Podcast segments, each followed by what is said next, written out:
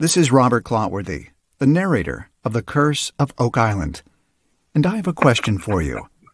Could it be that you are listening to The Curse of Oak Island and Beyond live stream? This is a top pocket find, mate, for sure. Hey, everybody. Welcome to The Curse of Oak Island and Beyond live stream. I am your host, Jeff Freeman. And tonight in the co-host chair, we have Tom Burns. Hey, everybody. We have a very special guest tonight. Of course, tonight we're going to be stepping out to Beyond Oak Island, the Beyond side of our name. And we're going to be talking about episodes number one and four from Beyond Oak Island. And tonight we have a special guest, Rob Westrick. Welcome, Rob. Thank you. Thank you for having me. Looking forward to this. Well, it's certainly an honor for you to come on, I tell you. Uh, and again, Jan and Linda, you know, Jan setting this thing up, uh, you know, reached out to you and asked you uh, if you would like to come on the show with us, and asked you if you'd like to come on the show with us tonight, because we're going to be talking about the this the episode one and four, where as was about the the seventeen fifteen treasure fleet. And knowing that you are a researcher and a and a diver and all the background you have, and you were on the show contributing and giving much of your research there, so we thought, man, what a perfect thing to have you on. So really, thank you so much for coming on with us tonight. Um and as we get started, you know, uh this is this was something that um every time we have one of these shows, uh whether it be like the show we had previously talking about the river boats that were sunk with Matt Hawley, um it it allows me, and I know many of our ga- our our viewers and members of the group, to be able to get a little bit more in depth on things we may not have known about before. Um, we've all heard, you know, some of the stories about the, you know, the fleets and the uh, of down going into uh, Central and South America and plundering a lot of gold and silver and stuff from them. And then the ships heading out from there and doing, you know, much of us, we heard a lot of those stories over the years, but to get this kind of a perspective um, and seeing it on Beyond Oak Island or a show like that, Um, it it it really gets my juices flowing to really get out and start looking into these things. Um, and I think that's the case with most of us. I, I really do. And, uh, you know, I see we got quite a few people that are showing up here uh, for the show tonight. Oh, look at it. We got Jim Wilson from Vero Beach. I guess where we're going to be talking about tonight. So um, uh, really, you know, it, it having you here with all of your research is uh, really kind of cool. So, again, thank you. Um, I'm going to, I, as my, my viewers know, I, I share an awful lot of pictures. Um, and so uh, what we'll do, um, before I do that, I wanted to also say that, folks, if you're out there on the YouTube side, if you would click on that subscribe button for us, we really appreciate that. And if you like the content of our show, give us a thumbs up. Let us know how we're doing. Uh, we really appreciate that a lot. And more, a lot of times I would go through and say welcome to everybody uh, individually. But tonight I'll just say, hey, thanks for showing up for the show tonight. Appreciate you folks. Um, So to get started, and I think, Rob, I think he's got a little bit of a presentation that he's going to have for us, and that's going to be awesome. So uh, we're looking forward to that, too. So we'll get to that in just a minute. Um, let's see here. Okay, so uh, as as you all know, uh, the show that was on, uh, this was on episodes one and four, talking about the seventeen fifteen Treasure Fleet. And again, that was uh, our show Beyond Oak Island. And um you know, they talked, this is, uh, this was, I grabbed this picture here, was actually part two of that show. Um, and the nice thing about this was that um, the guys, uh, Rick and Marty and uh, Maddie Blake uh, ended up going down to uh, Florida, and they went down to meet up with Gary Drayton. Now, uh, they went down there because they wanted to see about, of course, they wanted to dig for treasure on the, on the beach a little bit with Gary, and see Gary in his, uh, area of, uh, his area that down there where he gets to do this all the time. Um, they call that, I think they call that the, the treasure. They, treasure they coast. It? Yeah. The treasure coast. Yeah. That whole area. Um, what an awesome thing, right? To be able to to hang out down there and go, you know, metal detecting whenever you want. And uh, so I know the guys were looking forward to coming down there and seeing him in his area, uh, and then looking at his his precious, the uh, the gold and uh, emerald ring that he has, uh, which was like his most his favorite find, I think. Um, that was really neat uh, to see that. And then they got a chance to go down there and meet up with some great people.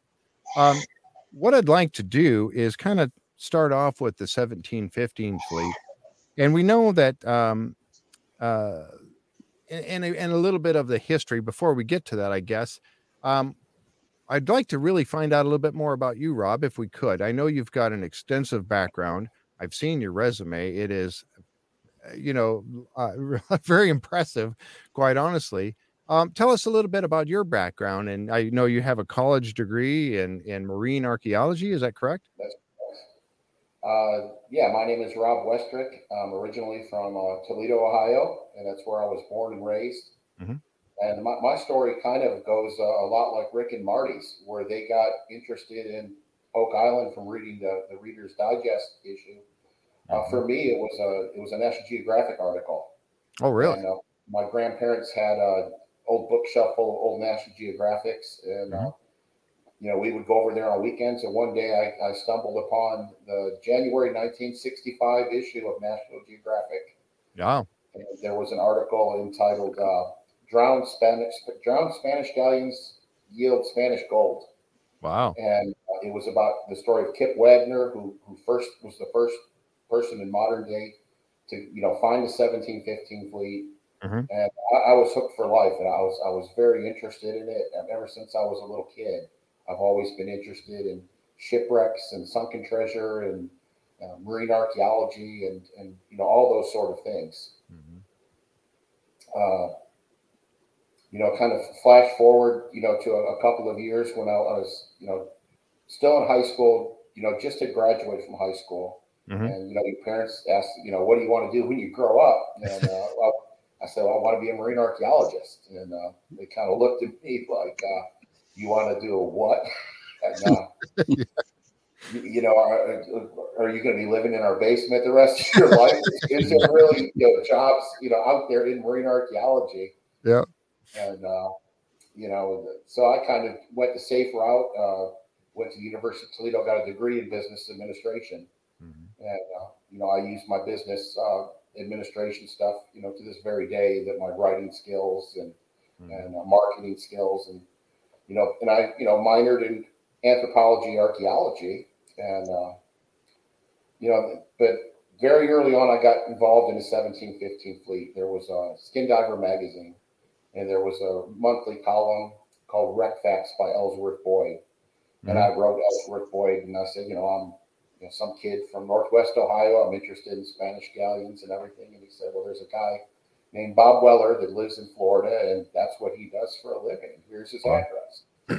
So I wrote Bob a letter, you know, thinking never in a million years is he going to respond to some kid he doesn't know, you know, right out of high school. Right. And uh, as it turns out, uh, Bob was born and raised in Monroe, Michigan, which is about a fifteen minute drive from my parents' house. Wow. So he wrote me a, a hand page, five page letter. I still have it to this very day. Wow. If you're ever in Florida, look me up, and, uh, you know, we'll, we'll go out treasure diving on the seventeen fifteen fleet. Wow. That's quite a story. I know, it really is. Wow. That's it, for that to all fall into place like that. That's, that's fantastic. It, it fell into place. And, uh, you know, shortly thereafter, I think one of my very first tax returns, I, I took scuba lessons. So I became a certified uh, scuba diver.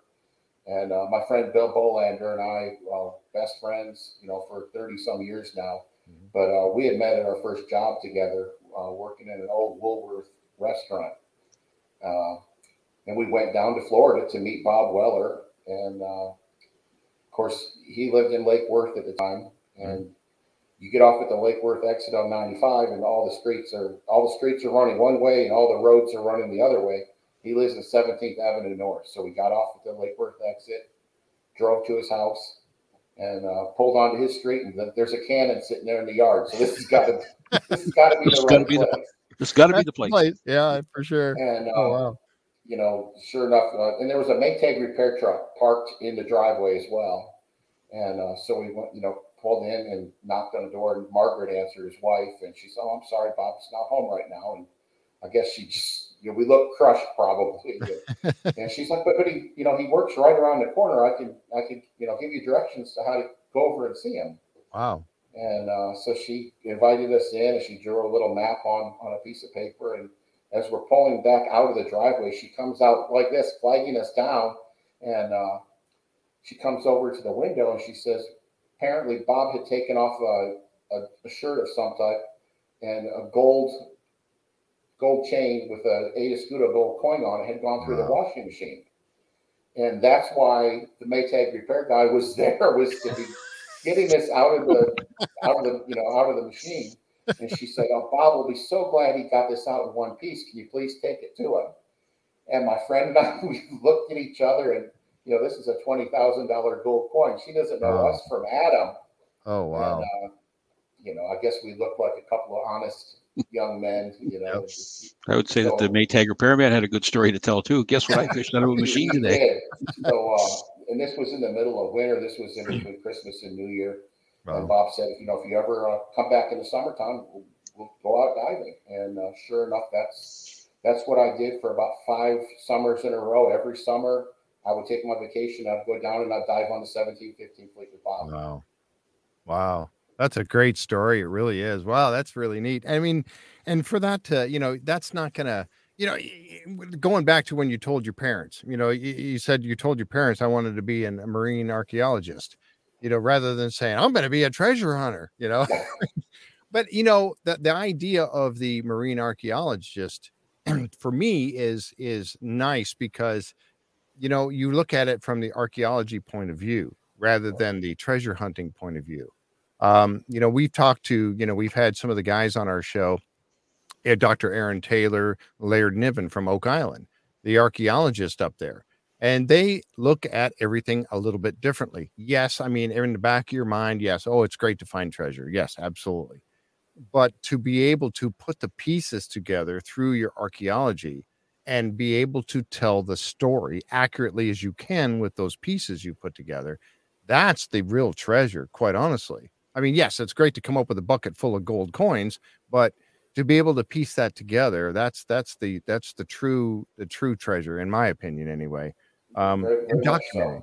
yeah, and documenting everything like that. It, so. it it must it must be hard though, isn't it, to have that bucket of gold coins and think, I'm not going to do much with these. Now I'm going to go tell a story, right? I can't have the coins, but I have to tell the story.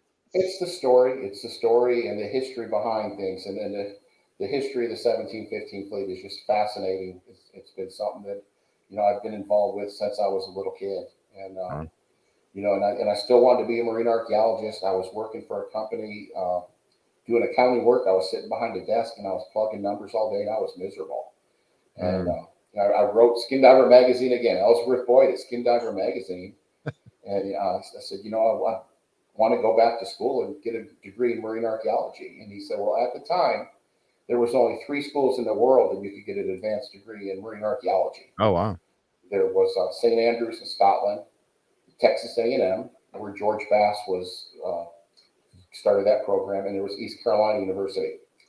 Well, I worked with, you know, maybe a dozen people at this company I worked for. Well, one of the, the secretary actually had a sister that lived in Greenville, North Carolina. And I'm like, you know, what are the odds that, you know, three schools in the world, I work with twelve people, and one of them knows somebody that lives in one of those cities. So, uh, you know, she, she said, well, I'm going to talk to my sister. And, you know, I talked to Wendy, you know, if you want to come down and check out the school, you know, you can crash on her couch, you, you know, and uh, this was in February. And uh, I left Ohio and it was probably, uh, probably ten degrees. I, I go down to North Carolina and it's, uh, you know, it's fifty-five degrees and everybody's wearing parkas and they're, oh, a cold front's moving through. And I'm like, yeah, I'm in shorts and a t-shirt, you know. I'm like, these, these people. It's like no summer. Yeah. And, uh, I applied, I got accepted, and I started uh, in that fall and studied under Doctor Gordon Watts. And uh, I guess the rest is, you know, kind of history as far as uh, being able to be a marine archaeologist uh, you know, for the almost twenty-five years now. Yeah, that's awesome. What a what a great story. And and for that to fall, like I said, like we mentioned earlier, for that to be able to fall into place like that. Um, and for you to be able to do something, you know, Gary talks about that all the time. He is living his dream. He is able to make a living and living his dream. And that's, I mean, you can't ask for more than that. You really yeah. can't. Um, and for you to be able to get into like that um, and, and be able to do the same thing, that's, that's just awesome. So you actually worked for him for a while. So you got to dive on this thing many times. Uh, did you, what, what was some of the, I mean, obviously you're documenting, but just out, out of my curiosity or treasure wise, what was some of the things that you were able to find? Uh, I was actually uh, diving on board one of the boats. It's what I, I still do. I'm actively involved in seventeen fifteen fleet. When I go on vacation, I'll, uh, you know, I'll go to Florida. My wife's from Florida. That's where I met her. So we've got, you know, family in Florida, and uh, I'll, I'll go diving to this very day uh, on different, you know, different people that I know, and mm-hmm. you know, the Beyond Oak Island show, I know all those guys. I know John Brandon very well, and Mike Perna, and uh, Greg Bounds. They're, you know, they're all people that I know and, and run in that circle of, of friends with. Wow. And uh, in uh, two thousand fifteen, uh, during the three hundredth anniversary, I went down to Florida, and uh, I actually was on board a boat where they recovered three hundred fifty-one gold coins over a two-day period. Wow. And that was uh, the diving thrill of my life, was seeing wow. gold coins on the bottom of the ocean floor, and actually having the privilege to be on board that day and actually recover some of those coins. Wow. That is fascinating. See, that that's the kind of thing right there that was just, you know, you see that. And again, you know, there, there were, I kind of go back to my childhood. I want to be a treasure hunter, and, you know, and go down and find that kind of stuff, even an anchor, things like that. We have, I actually wanted to make mention too, we actually have one of our, Another one of our favorite divers, Tony Sampson, is actually uh, oh, down. Yeah. Tony is part of the Oak Island uh, okay. team, uh, and uh, he does the diving for them uh, around uh, Nova Scotia, and he's uh, working on his own. Uh, well, we're going to find out. I, I kind of was talking to him off air a little bit the other day, uh, talking about some new things that he's got going on, and that's I'm really looking forward to finding out. Uh, it, it includes diving, and uh, of course, um, on on. wrecks and things like that, so we're really looking forward to seeing about that. So I wanted to just shout out, hey, thank you, Tony, for coming by here tonight. Um so that's really cool, and we he's been on the show, and he's uh um we really love hearing his stories as well. So um okay, so let's let's go back now that uh we've got some of that information. uh unless unless Tom, did you have anything else you wanted nope, to ask that's me no nope. okay. okay now what we're before we get I and again we're going to jump into the seventeen fifteen fleet, because that that story and about Cortez and all that, we're gonna we're gonna jump into that in just a second. Um what we know, the guys were able to go down to uh the area and meet up with Gary, uh and here's a shot of them running. They're all in the S U V, the and they're heading down to um the beach to get the uh I think it was um the Vero Beach I think it was called Vero Beach Vero Beach mm-hmm.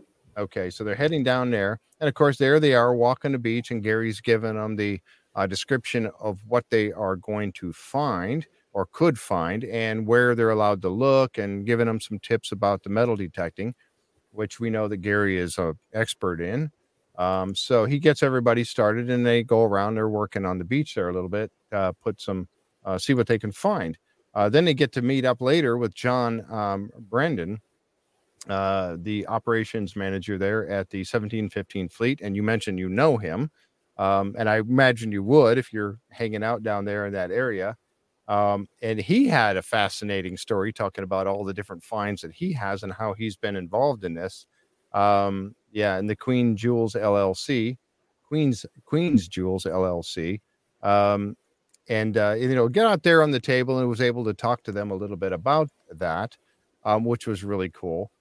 Now, you know, they were they were discussing the seventeen fifteen fleet. Now, we know, and, and Tom and I have talked about this a little bit as we go uh, along here.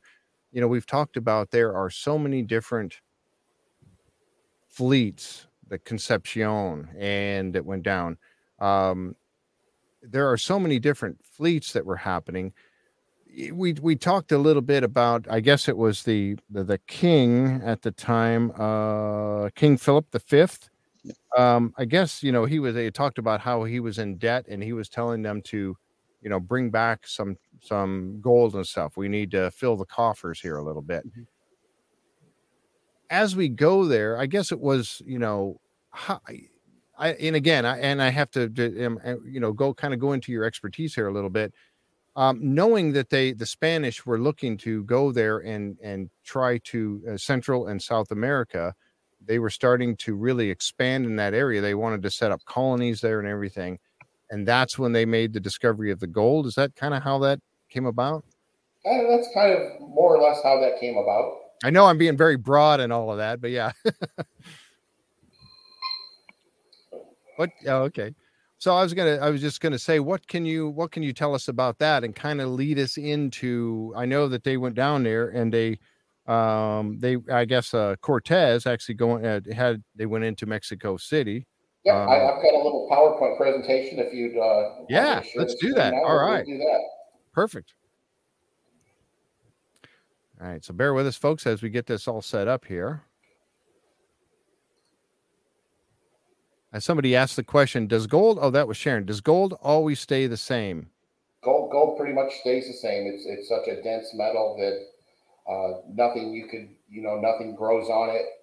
Uh, where silver will, you know, turn into silver sulfide and corrode and, you know, turn black and have mm-hmm. shells growing on it. Gold comes out as, as fresh and shiny as the day it was minted. It's, it's an amazing metal. It really, it truly is. Yeah, I've seen them come up with like silver, and when they do, it's all encrusted. There's sometimes there's like shells on it and stuff like that. It's it's hard to tell that it truly is silver to begin with. All right, I think I've got it here, so I can add this up on the screen, and I'm going to let you go with that. All right, so all right. Let's bring that up. There we uh, go. Give, give you a little history lesson, I guess. Uh, awesome. That's what I wanted. I'm great. This is the archaeologist right there. Yep. in me and the, the deeper uh, the deeper meaning behind everything. But uh, all right. Uh, Florida's Golden Galleons, uh, hidden history beneath the sand and sea. And uh, basically, we're going to start right when you said fourteen ninety-two. Now, anybody that's ever gone to school in America knows what happens in fourteen ninety-two. Yep. Columbus sails the ocean blue. Oh, the ocean blue. Yep. and uh, of course, he, he I'll give presentations and I'll ask people what happened in fourteen ninety-two. And I've only had one person that, that raised a hand, and he was from Europe. And he says, well, that's when we threw the Moors out. but uh, but if, if you were born and raised in America, chances mm-hmm. are, you know, fourteen ninety-two, Columbus discovers America. Yep. And of course, the main question is, what was he looking for? You know, and, uh, you know, did Columbus prove that, you know, the, he proved that the world wasn't flat? No, they, that, That wasn't the way it happened. Uh, basically, by the time Columbus came around, they knew the world wasn't flat. But his idea was, you know, by sailing west, they would reach the east. Mm-hmm. And what they didn't know was, of course, there was two continents in between uh, North and South America. And uh, Columbus kind of died of failure because there wasn't the riches that he had promised the king and queen. Uh, they found a few, uh, you know, some some gold. You know, into some of the streams in, in Hispaniola had some gold nuggets and, mm-hmm. you know, some gold dust, but there wasn't the riches that, you know, they had promised. And uh, that all changed a very short time later uh, when the Spaniards discovered the Aztec Empire. And the Aztecs lived in what is today Mexico. Mm-hmm. And Hernando Cortez, one of the one of the early conquistadors, he actually marches into Mexico City in fifteen nineteen. And by fifteen twenty-four, he's completely conquered the Aztecs. And the Aztecs had lots of lots of silver. And so this, Spain started shipping back a lot of these shil- silver shipments, you know, back to Spain. Very short time later, you got the Inca civilization. And the Incas lived down in what is Peru and present-day Bolivia. And once again, lots of gold, lots of silver. And Francisco Pizarro, another uh, conquistador, basically goes down there in fifteen thirty-four. And by fifteen thirty-six, he has conquered the Inca Empire. Wow. And Spain starts sending, you know, shipments of gold and silver back to the, you know, back to Spain. Well, you know, one of the first things they're going to have problems with, Pirates of the Caribbean.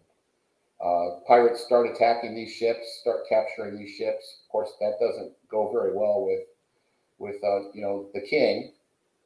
So what they actually do, they they start the fleet system, and the whole idea is that there's safety in numbers. Mm-hmm. You know, we're going to send ten, fifteen, twenty, fifty ships, and pirates might get one or two of those ships, but they're not going to get all of them. You know, there's safety in numbers. Mm-hmm. You know, it's the same exact, uh, you know, what we did during World War Two with the, with the exactly, German U-boats, yep. The convoys. Yep. That they might sink a ship or two, but they're not going to get all of them. So what they would do is they would actually leave Spain. These fleets would head down. Of course, these are sailing ships, so they've got to follow the prevailing currents, the prevailing mm-hmm. winds. Yep. They sail down past the Canary Islands, and they head into the Pacific, or into the Atlantic Ocean, I'm sorry. But once there, they split up into... Uh, two separate fleets. one fleet goes to South America and the other fleet goes to Veracruz, Mexico. Mm-hmm. Well, meanwhile, there's a, a, another fleet called the Manila Galleons, and they go over to the Orient, and they they bring back the riches from the Far East. Now, a Manila Galleon goes completely across the Pacific Ocean. That would be a four to six month journey. Wow. Of course, there's there's no Panama Canal back then, so they actually right. got to go to Acapulco. They unload the stuff there, and they actually march it overland by mule, by pack mule, and it goes to Veracruz. Meanwhile, there's everything is basically coming up from South America, Cartagena. They get they're getting pearls from the island of Margarita, and everything is basically ending up in Havana. And Havana, Cuba, is where the seventeen fifteen fleet starts its voyage from. Havana is one of the, the biggest, most important cities in the Western Hemisphere at that point in time. Uh, they would rendezvous in Havana. They would catch the jet stream, sail past the Straits of Florida. Once they got into about the latitude of Bermuda, they would steer east, and if all went well, arrive back safely in Spain. Well, something happens in seventeen hundred that basically changes the course of world history. Uh, any idea what happens in seventeen hundred? Nope. Go ahead. I, I, I give up. Give up. Okay. seventeen hundred, the King of Spain dies. This is uh, Carlos the Second. He was the King of Spain. He died childless. Hmm. Uh, handsome-looking fellow. Anyway, on his deathbed, he nominated Philip to be the next king of Spain. Okay. Yep. The only problem was Philip was actually the grandson of the king of France.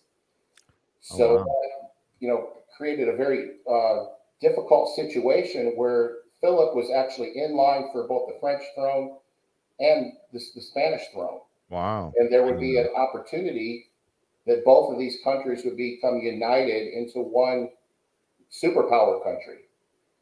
And of course, uh, the last thing England and the Dutch and the other European countries want is for Spain and France to become united. So they fight a war, and it's called the War of the Spanish Succession. Yeah, that I've heard about. Yep. And in uh, the New World, they called it Queen Anne's War. Mm-hmm. Queen Anne was the monarch of Great Britain at the time. Mm-hmm. And this war lasts from seventeen oh one to seventeen fourteen. And it's a long, costly, drawn-out war.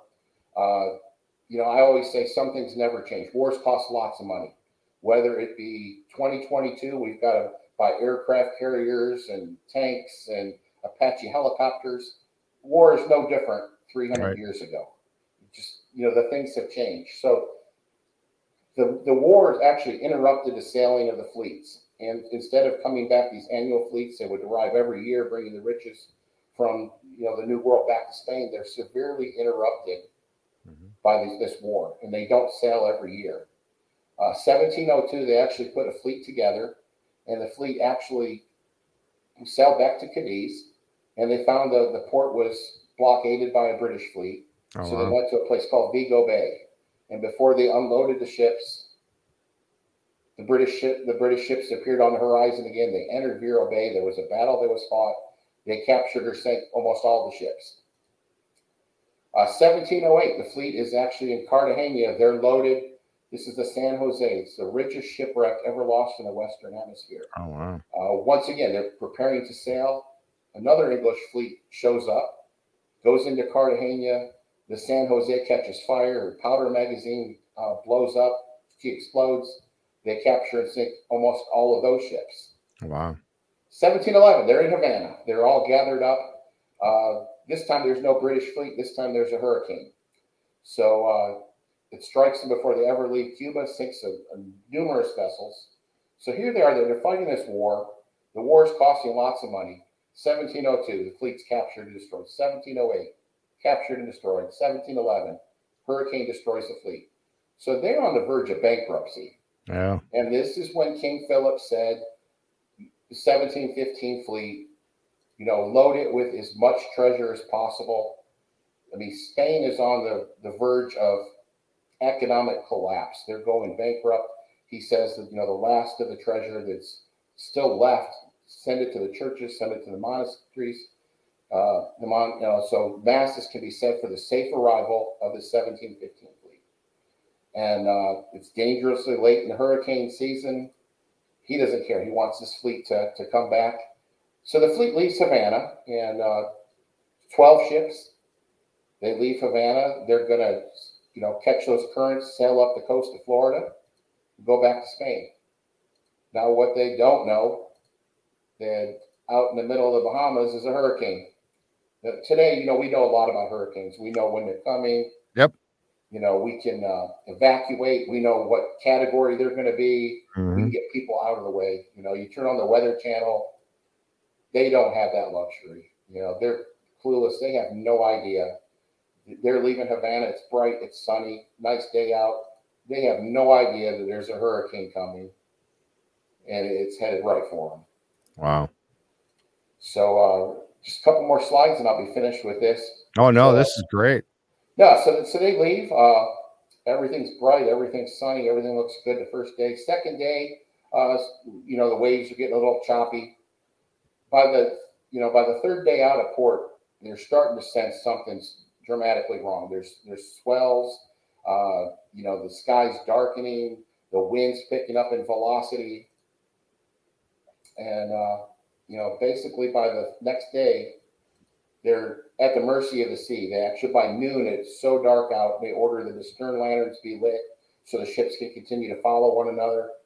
And by that night, uh, basically every ship was at the mercy of the sea. Mm-hmm. And one by one, they got smashed to pieces against the reefs of Florida. Uh, you know, there was about seven hundred to fifteen hundred people that actually perished. Wow. About seven hundred died in the, in the event, and in the weeks that followed, uh, others died of starvation and just the uh, exposure and everything else. But they, there was survivors. They made their way to shore. Uh, they set up a salvage camp, and they sent word to both Saint Augustine and Havana that, uh, you know, what had happened. And basically, the Spanish started salvage, salvage operations almost immediately. Uh, they brought these guys, uh, you know, from Havana. These were native divers, or they were African slaves. These were breath hold divers. Basically, they would grab a hold of, you know, something heavy like a rock. They would go down. They would look for chests of coins, uh, you know, tie rope to it, and it would get hoisted aboard. And that's how they did their salvage operation in seventeen fifteen. Now, if, if you were one of these guys, your life expectancy on the job was about six weeks. I was going to say that. Go, oh, man, they had to have lost a lot of them. They lost a lot of them. They're going into the holds of ships. There's all kinds of rigging and things to get tangled on. Hmm. So a lot of them drowned. Uh, there's archival uh, documents that a lot of them were eaten by sharks. Oh, yeah, that and, too. Yeah. And a yeah. lot of them just died of exhaustion. They were working from sun up to sundown, diving in, you know, near zero, zero visibility conditions, uh, just into the, the mud and murk, and would just so easily, you know, could get tangled up in something. Now, they, they were very remarkable, and they actually salvaged uh, quite a bit of the treasure. They were very successful, and this this uh, treasure, contemporary treasure uh, recovery efforts lasted three years. And uh, there's there's the name of the, you know, the names of the ships that are in the two combined fleets. And basically, they get lost and forgotten, you know, into history for the next almost, you know, two hundred fifty years, until a guy named Kip Wagner comes on the scene. And Kip mm-hmm. Wagner is the guy who wrote the article that got me interested in this fleet. Uh, Kip was a building contractor from Miamisburg, Ohio, and he had always, uh, you know, he, he would have been right at home in Oak Island. He was always interested in buried treasure and sunken yeah. treasure and And he always heard you could walk the beaches after, you know, after storms, and you could find, uh, you know, coins on the beach. Yep. And uh, he wrote a book called uh, Pieces of Eight. This is the this is a highly recommend this book. It's all about his, you know, he was the first one that actually uh, there was a lot of debate whether this was buried pirate treasure or, and he noticed, uh, you know, none of the coins were dated past seventeen fourteen, seventeen fifteen. And he's the first guy that kind of surmised that something happened, you know, in seventeen fourteen. You know, how about a fleet of ships? But uh, let me back up real quick. Uh, he had always heard you could find, you know, treasure and coins on the beach, and this is what he did in his spare time. And he never found a single coin. Oh, wow. He, you know, would hunt the beach, you know, all of his time off and never. And he finally thought, you know, people were having a, you know, a laugh at his expense. And he said one day, this is in his book, says one of his uh, workers showed up for work drunk. And he said it was one of his foremen, and he was a good worker. He just had a little bit of a drinking problem. So he thought, you know, it's not going to fire the guy. I'm going to take him, you know, I'm going to take him out, you know, drop him off the beach and let him, uh, you know, sober up a little bit. And uh, left him there on the beach, came back to pick him up, you know, thirty, forty minutes later. And the guy found a handful of silver coins. Oh, wow. And, uh, but it, you know, it kind of made him mad. He said, here's this guy that's as drunk as a skunk. He couldn't even walk a straight line. And, uh, you know, he finds a handful of coins. And here I am, fully, you know, looking for years and years and never found a single coin. Yep. But he learned a very valuable lesson. And he learned that, you know, the Spanish coin that he was looking for doesn't exist. It's, uh, you know, he was looking for bright, shiny, round coins, and that's not the way that you find them. Mm-hmm. And once he knew what he was looking for, he started finding these coins on a regular basis. And that's when he figured out, you know, I think something happened. He consulted experts at a Smithsonian institution, and they said, yeah, there was a fleet that sank in seventeen fifty, but uh, it sank in the Florida Keys. And he's like, okay, I got an expert that's saying, you know, they sank, you know, two hundred miles away. But I'm finding these coins, and in the end, he was right, and he proved that, you know, these right. ships are there. And what, what year again was this when Kip was this doing? This is in the nineteen sixties. Okay, all right, yeah, yeah. And uh, then eventually Mel Fisher came and worked for him, and they, they mm-hmm. worked together on the fleet, and, you know, the rest is kind of uh, Treasure Coast history. Wow. And there's there's the group of guys, they were they called themselves the Real Eight. The Spanish coin is the eight real, real denomination. And uh, there's the guys that kind of started it all. Wow. Uh, got about three more slides and I'll be done. Okay. No, this is fascinating. Uh, Very you know, interesting. Once he knew what he was looking for, he started finding these coins on a regular basis. And, uh, you know, it kind of makes you think about shipwrecks in general. Now, this mm-hmm. is a picture of the Titanic. Mm-hmm. Titanic sank in nineteen twelve. It's a big steel ship. Uh, was found in nineteen eighty-five. The Titanic is rusting. It's falling apart. It's actually collapsing, you know, beneath its own weight. Mm-hmm. So here's a steel ship that's been on the ocean floor, you know, barely, you know, just a little over one hundred years. And it's, you know, one hundred years from now, it's going to be gone. Right. Yep. So we're looking for a wooden ship that's three times as old.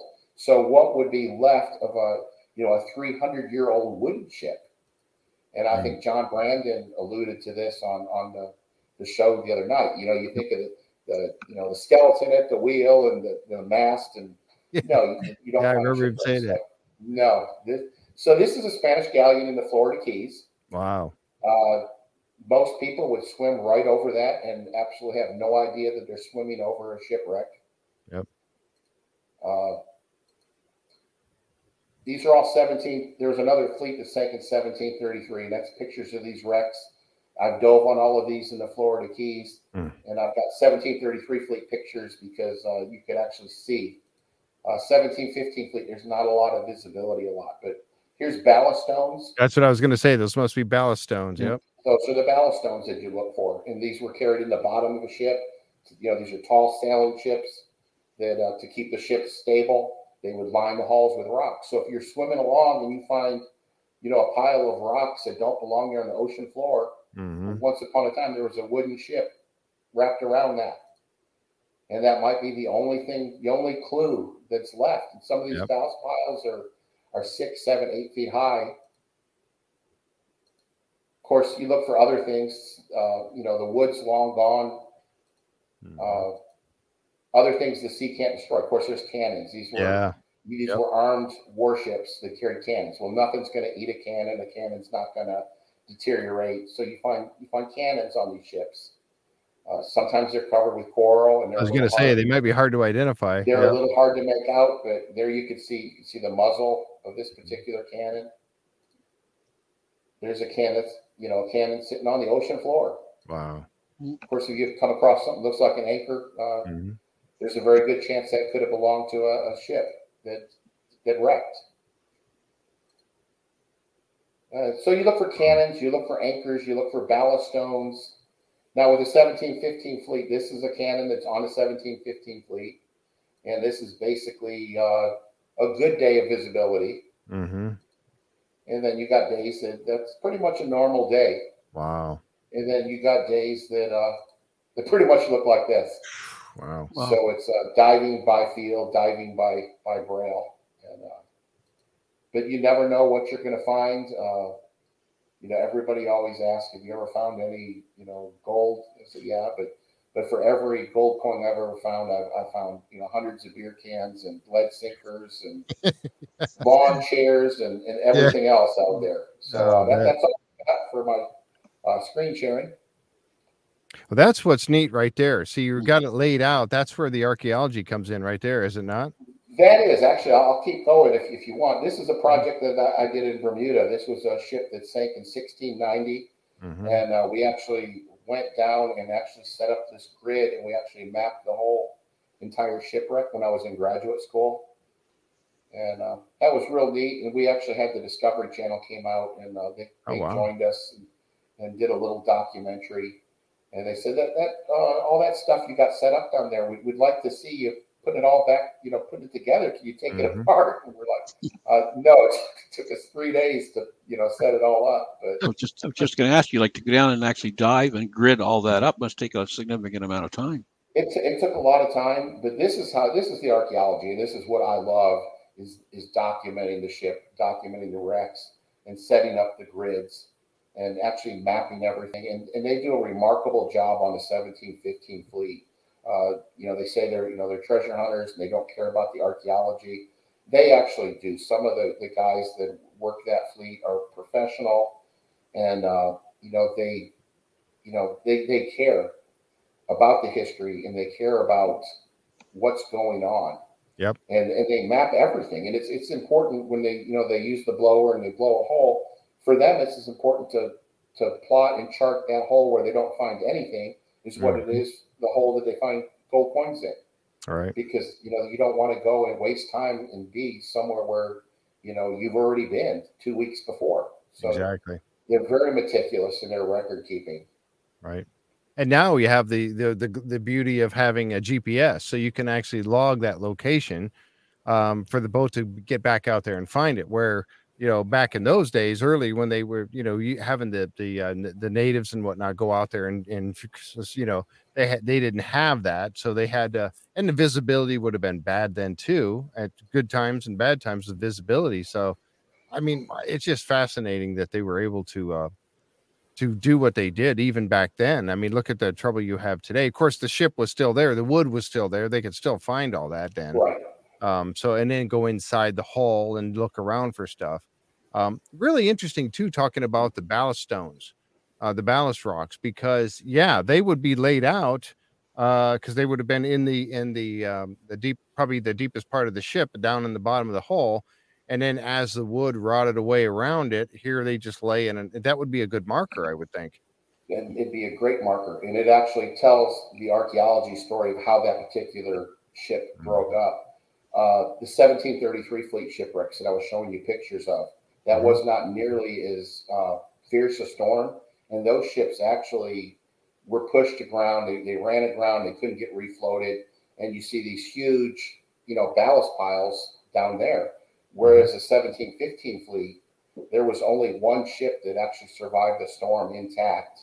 That's what I and, heard, yeah. And uh, a later storm came, lifted her up. She went up, came down on her own anchor, punched a hole in the bottom of the ship, and that one sank intact.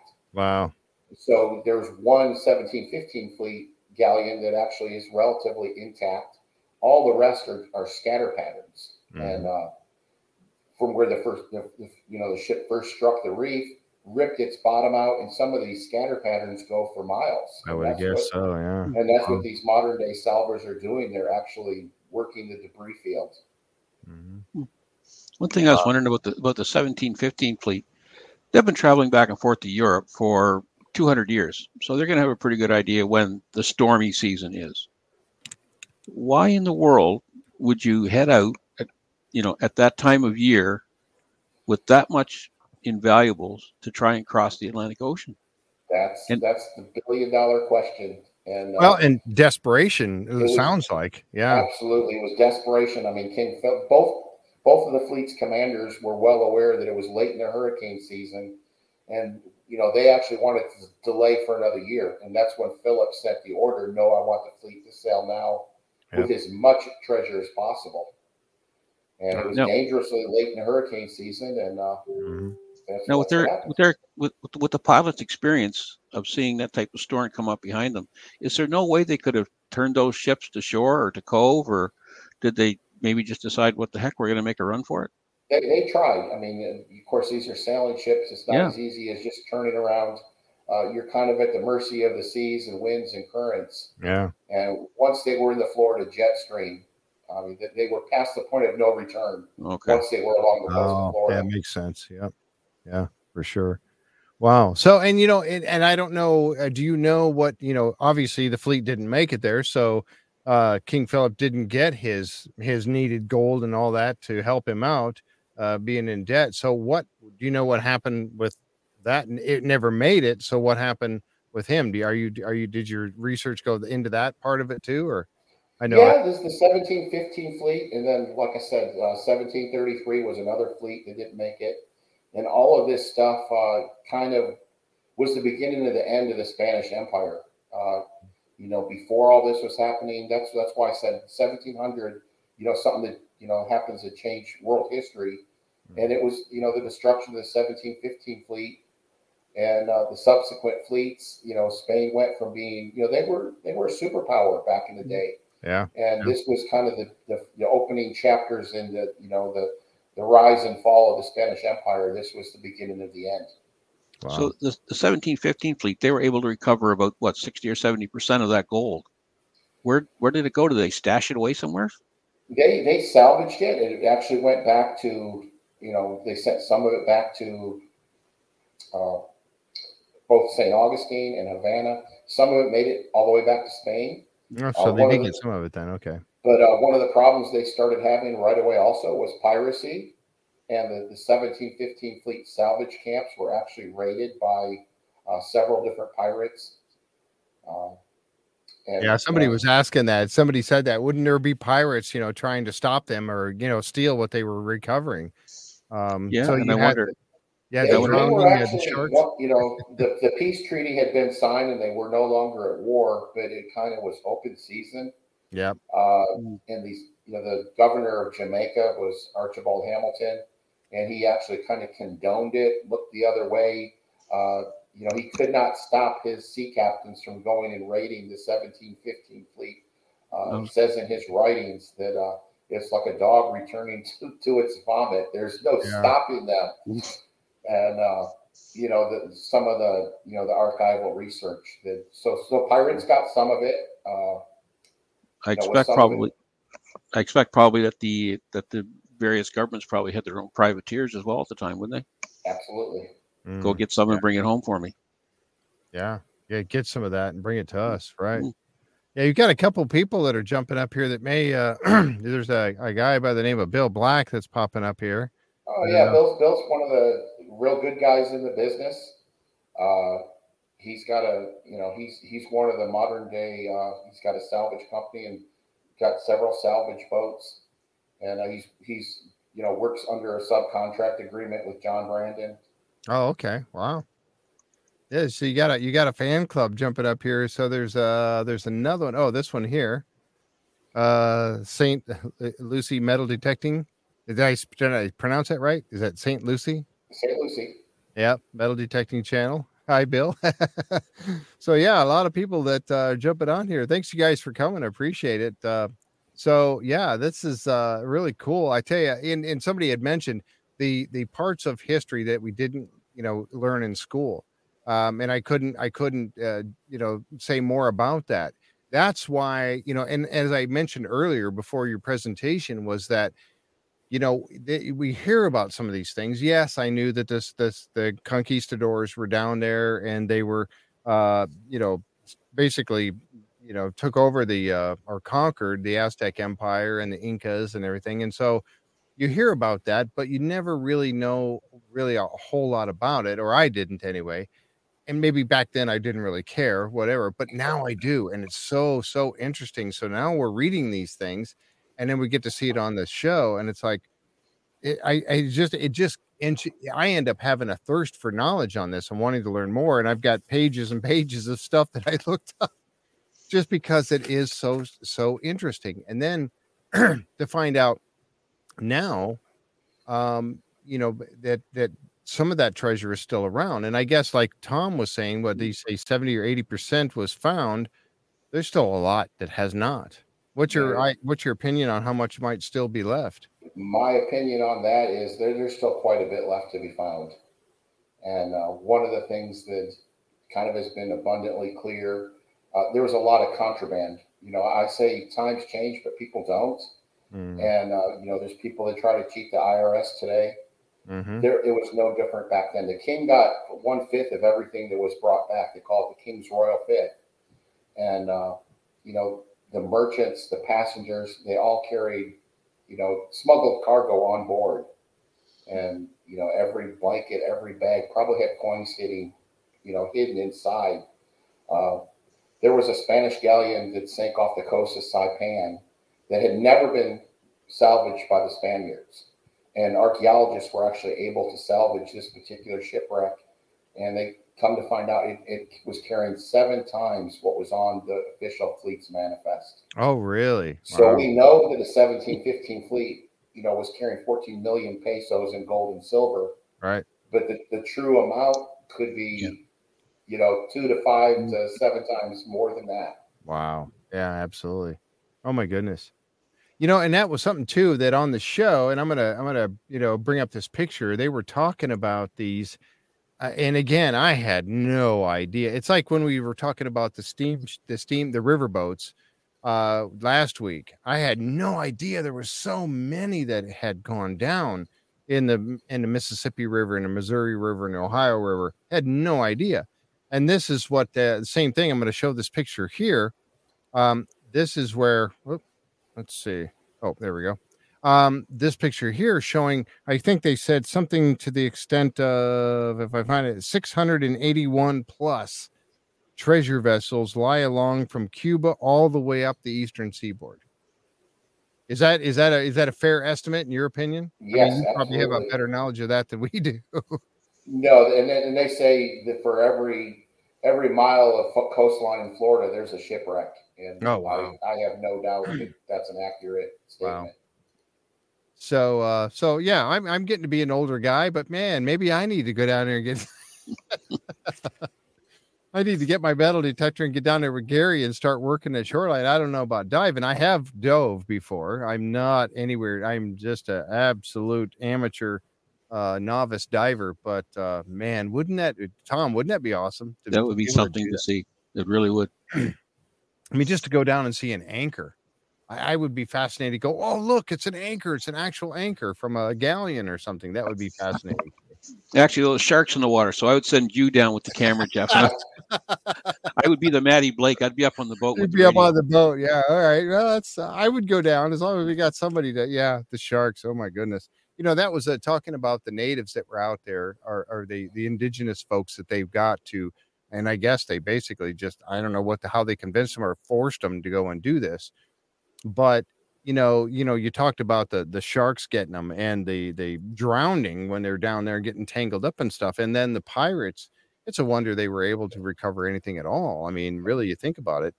My goodness. How deep would they go, Rob? How could, they, these are basically pre-dri- free divers. Mm-hmm. So, I mean, how deep would they be asking these people to go? Well, these shipwrecks are in, you know, fifteen feet of water. These uh, that's not too bad. It's it's amazing that, you know, this fleet. That's what wrecked them. They were driven, you know, into the into the reefs and struck their yeah. bottoms and and ripped their bottoms out. So we go out there, and you know, on a typical day, you might be, you know, you might be in five to fifteen feet of water ninety percent of the time.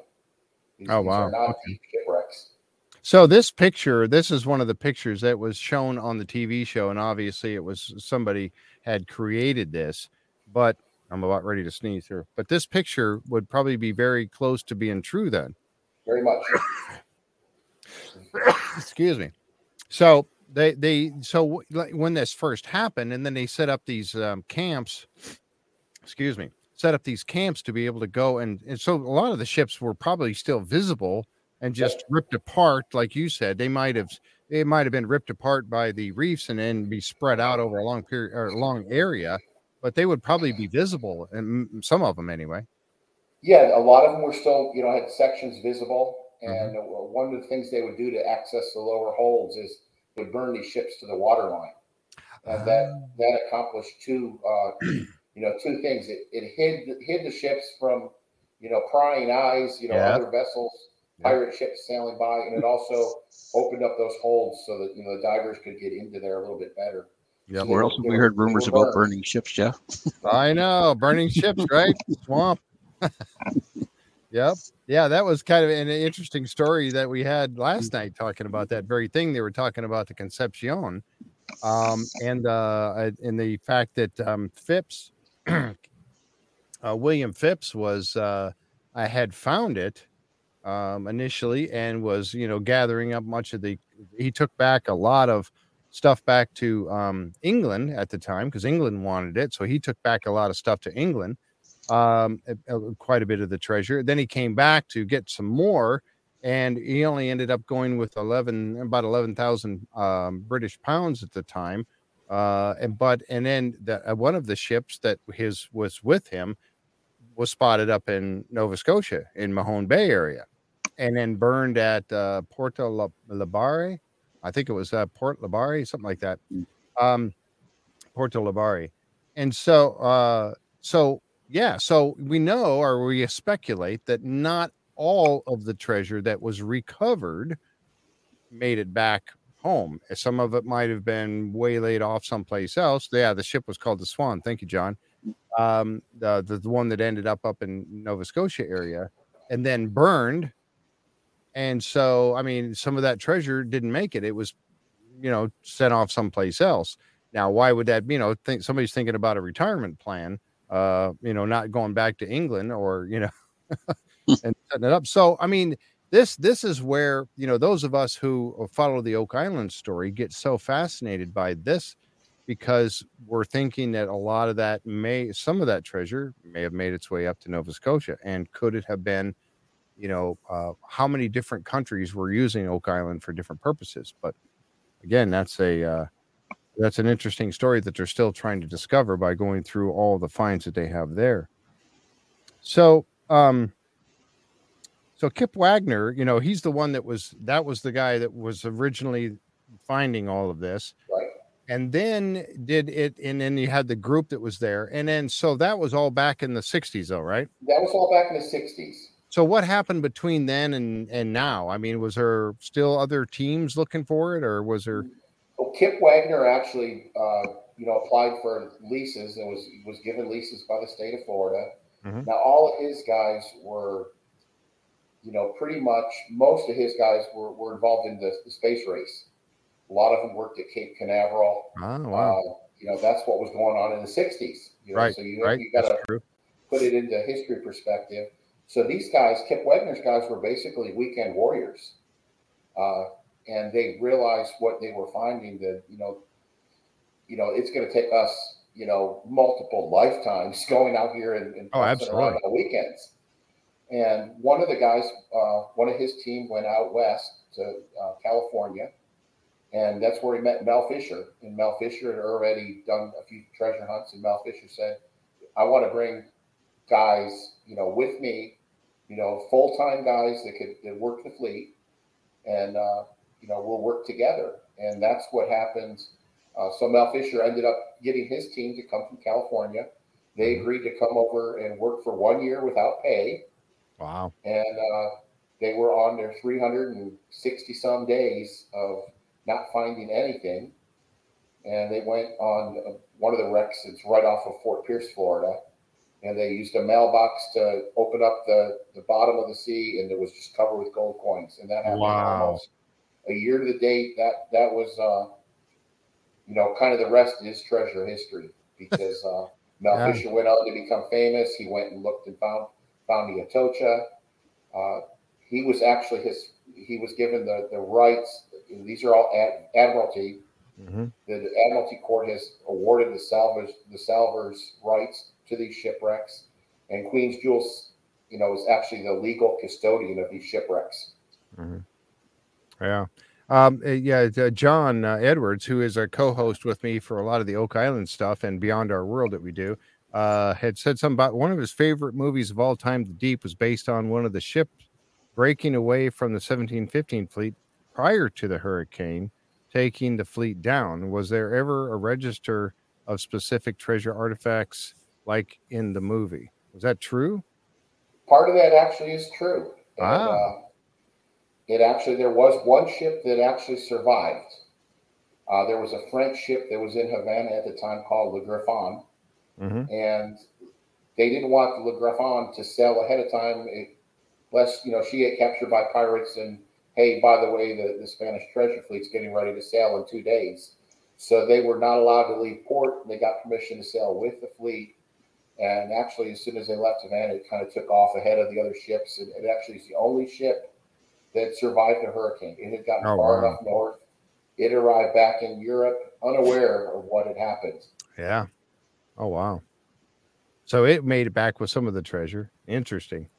So um, getting back to the show a little bit, you know, we, you know, and again, uh, it was really, and I, I just have to say, it was so interesting for the guys to be able to share this information with us. And it opened up our eyes uh, to what's going on or what happened out there. Here's another gentleman that was uh, on the show, um, and I and I would imagine you're probably familiar with him. Uh, we're bringing this picture up here. This is uh, Doctor J- uh, John DeBry. Are you familiar with John? I, I, know, I know Doctor DeBry uh, very well. He uh, has been involved in the seventeen fifteen fleet for many, many years. And uh, he started a company called Historical Research and Development, and I actually... Uh, Dove with them for a few years. Really? That's kind of how I got my start. So, yeah, I know Doctor DeBry. Yeah, they this museum that's set up, and I would love to go and see this, by the way. And this is this dedicated solely to seventeen fifteen, or is it more broad than that? That that is dedicated solely to the seventeen fifteen fleet. It's the McClarty Treasure Museum. Yeah, that's right. Yep. And uh, it is actually built on one of the locations of one of the salvage camps. Oh, oh, wow. Wow. So you could actually, there's a boardwalk, you can walk out to the boardwalk, and you can actually uh, see, you know, the salvage vessels working the cabin wreck. Kip Wagner had a cabin on the beach uh, back then, and mm-hmm. so it's kind of been called the cabin wreck for all these years because it's a, it's right off the beach from his cabin. Yep. Yeah, some of these pieces that, that and I just grabbed a couple pieces uh, looking at, uh, you know, some of the things that were recovered. Just fascinating. I mean, oh my gosh. I mean, just, you know, Gary talks, Gary Drayton talks about that ring. He calls it his precious, uh, the uh, gold and the um, uh, the gold and the emerald uh, stones in it. Um, twenty-two and a half carats. Oh, I know. That, that thing's fascinating. And you look at these things. I mean, dude, what, it, what I, I can't even imagine what it would be like to find something, even one little gold ring. He had that one that was actually crushed. And he showed it to the guys when they were at his house. And he said, yep, this one was crushed. That's the way I found it. And even to find something like that, I would just be beside myself to, to discover something like that. But then once I did, and that's where the other side of this comes in for me. Once I did find something like that, I would have to try my best to find out the history behind it. That that's that that would intrigue me. Yes, it's beautiful. It's great. I would be fascinated. Like Hamilton White says, you find your, your you get your next thing. And you're fascinated for a while, but now I need to know the history behind it. Where did it come from? Who had this? How did it end up here? And you may it may be modern, but then again, it may not. It might be something that you found that's that's really, really uh, old. Wow. So the guys end up back, and you we get into the second portion of the show, the uh, the second episode, which was actually episode number four. Uh, the guys met in the war room with Gary, and they were talking about going um, out and doing, uh, you know, going out on the boat. Now, this is the part where, you know, some people were more fascinated, which, I mean, the first show, the episode number one that, that you were in, uh, really gave us a lot of information about the seventeen fifteen fleet. But again, and I, I say this to so many different people that we have, a guest we have on the show that have been on the T V show, that hours and hours and hours of film are taken, and a lot of it ends up on the cutting room floor. That's why we it is so uh great to have someone like yourself to come on here and give us a more in-depth uh, things you probably uh had mentioned on the show, but then you were only there for you were on for what, a couple minutes, you know, on the show. And so it's so nice to oh that's right yes uh, thank you, Linda. Linda said you were also in episode number four, um but you were able to come here and explain it in more detail, and that's the beauty of having you come on. And again, I can't thank you enough for it. Um but here here they go out, and they they were able to uh they're they actually talking on here with um with John, um and they were able to, you know, talk with him, and he was telling Maddie, hey, we're going to go out and we're actually going to dive on some wrecks if you'd like to, you know. They said, oh, we got somebody that would like to go with you, and of course there's John, and Maddie does he shows up out there, and uh, there he is there when in it this looks like a, you know, garage or whatever that John was showing him some stuff. Um so they get together and they head out, and he was showing this pattern of how they search. um And that's that was pretty interesting as well. What what type of uh of a, a mechanism or or electronics are they using for something like this? That would be a magnetometer, and okay. It detects ferrous metal, and uh, once again, you're you're looking for uh, the cannons and the anchors, and you're running a search pattern. Mm-hmm. Uh, but it's only ferrous metal. Uh, you you could go right over a pile of gold coins, and it wouldn't even right. register. Right. But you're looking for those clues. You yeah, know, you got to find the clue first, and then hopefully the gold is there. And, you know, that shows there's a ship there, and then what that ship was carrying, it's got to be, you know, somewhere in the nearby vicinity. Right. Uh, then they meet up with this gentleman here, Greg Bounds, um, for one of the boats. I didn't know. Are you familiar with this gentleman as well? Or? Yeah, I, I know Greg. You know all these guys. I mean, you would if you're down there working with them all. That's that's fascinating. Um.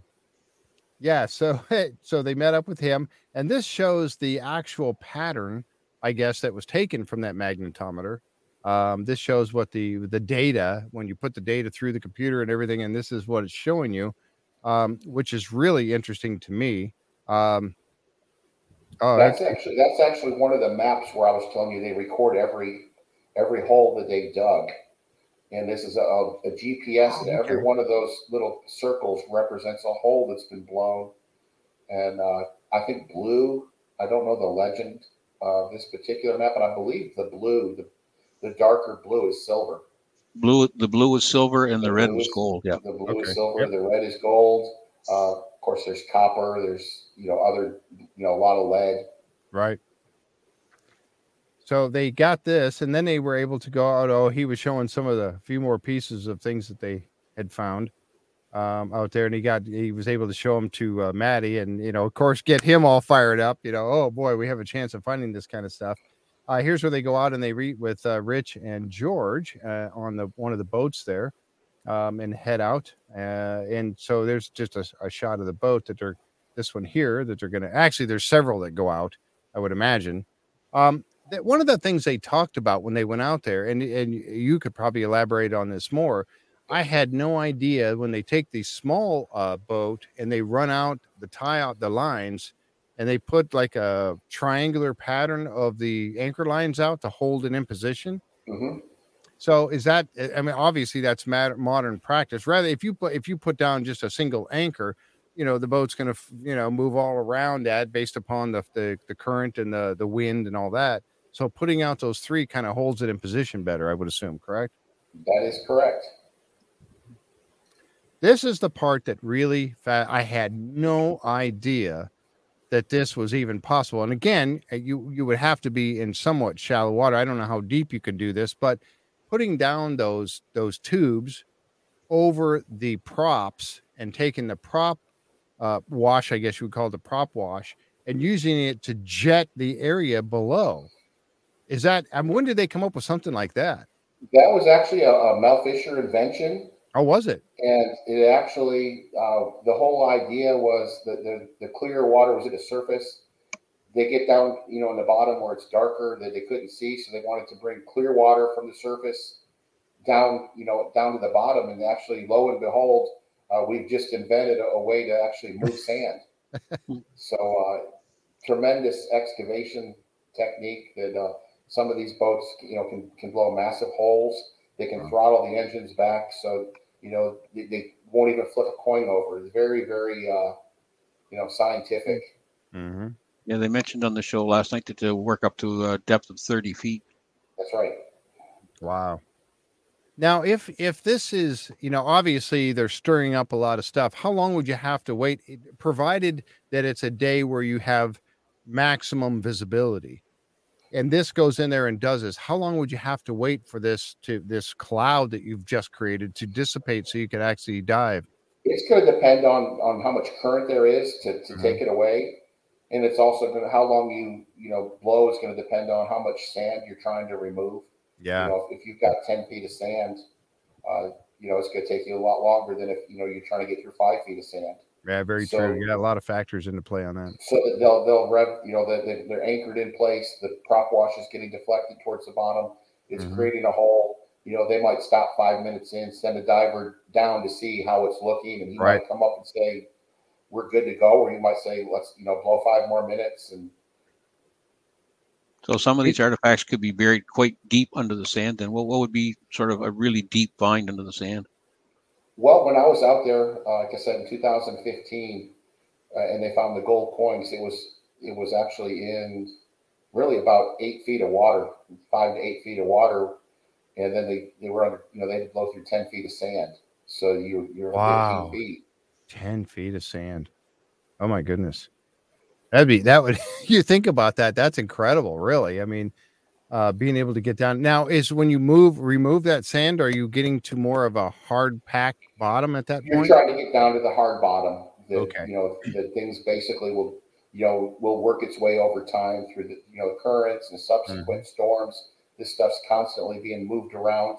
And of course, the heavier stuff, the dense stuff like gold is going to work its way down to that hard pan.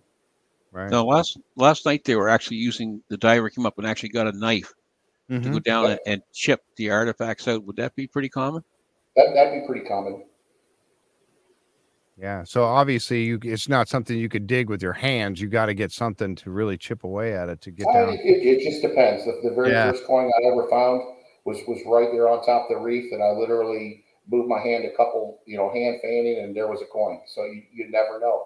Wow. Wow. That's just fascinating. I mean, I'm so intrigued by that. I would just love to do this. I mean, it, oh my goodness. This is what I was talking about before about the silver.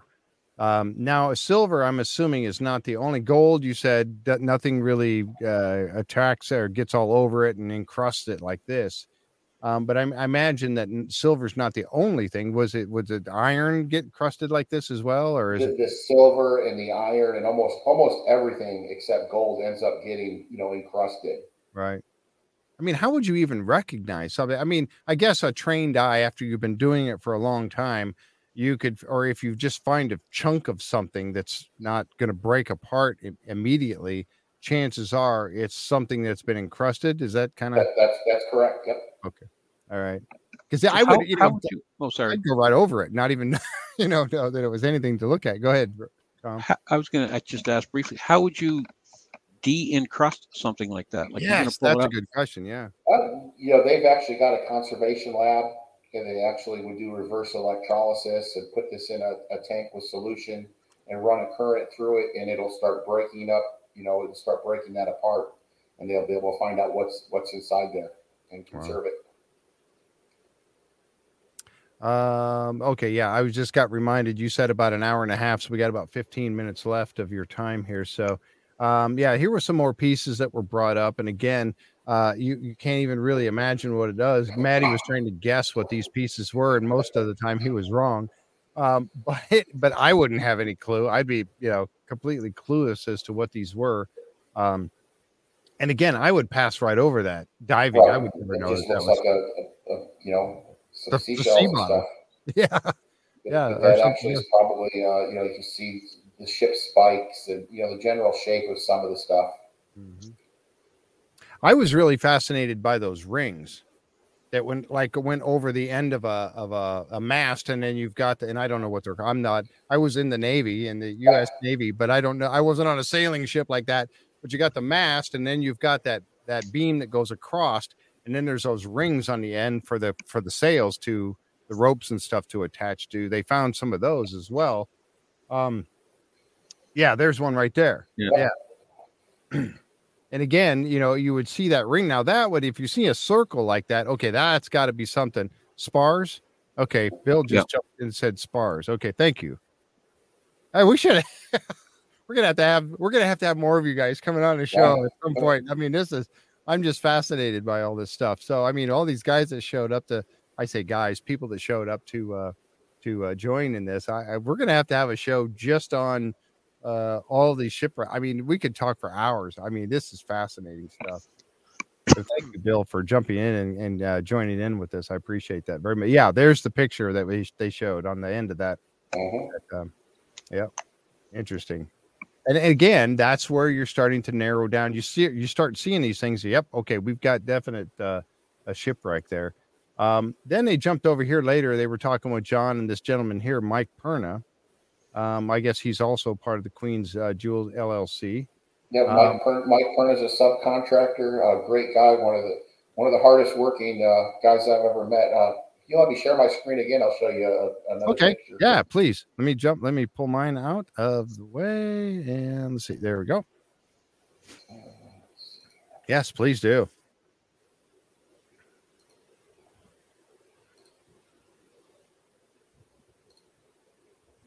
Bill Black said, "Every time I listen to Rob talk, uh, listen or talk to Rob, I learn stuff." Yeah, I'll, bet, I'll bet so. That's why I say we could go on for hours. Okay. Is oh, it- he said that he would actually said the prop wash deflectors can work in water up to one hundred ten feet, but the deeper wow. you're working, the slower the sand is moved. Yeah, makes total sense. But I didn't know it could go that deep. My goodness. You got my screen? That, that'd, oh, be some sorry, motor, yes. that'd be some motor to push that water down. Yes, it would. Yeah, this is a, a very famous salvage vessel called the Virgilona, and it was it was run by Mo Molinar, who was uh, one of Mel Fisher's guys that came over from California with him. Mm-hmm. And uh, I worked with Mo before, and at that point in time, the guy there in the little whaler, that is Mike Perna. Oh, wow. So he was the guy that was uh, running the anchors out, and uh, mm-hmm. like I said, a real, a real hard worker, a real, real nice guy. He's been doing this a long time. There you can see the blowers on the back of the boat. Yep. Uh, there you can get it. That'll give you an idea of how close to the, the beach you're. Oh wow! I had no idea. Look at that. I mean, you are literally in a lot of uh, you know a lot of instances you're a stone's throw from the beach. Mm. Sometimes you have people from the beach swim out. Hey, what are you guys doing? I, was, I was just going to ask, do you have much yeah, problem no, when, when, when no, you're working in an area? Uh, when, you find lots of uh, pottery, you know, basically, uh, you know, all their food stuff, all their drinking water, all this stuff was carried in, you know, clay vessels. Hmm. Uh, you find a lot of porcelain shards. So this porcelain would have been made in, you know, in the far, far east, in the Orient. It would have been loaded aboard a, a Manila galleon.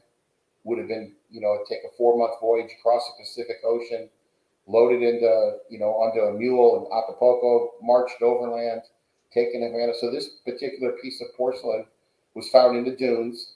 A lady swam out from some condos one day, said she had found something and wanted me to look at it. And uh, so this piece of porcelain has traveled, you know, three quarters of the way around the world. Wow. And uh, here's, here's something that, uh, you know, this is the way you find something. And uh, any idea what that might be? I was going to say a helmet or a cannonball maybe or something. That is a cannonball. Very, very oh, wow. good. That's an, that's an encrusted cannonball. Wow. And you would put this in that elect- the electrolyte solution, and then, you know, you'd, you'd, know. it would come, all that uh, incrustation would fall off, and you'd end up with, with a cannonball. Wow. Uh, there's a typical silver coin that you found, and that's why Kip Wagner wasn't finding, you know, coins. He was looking for bright, shiny, round coins, and they didn't make them. These, these were made.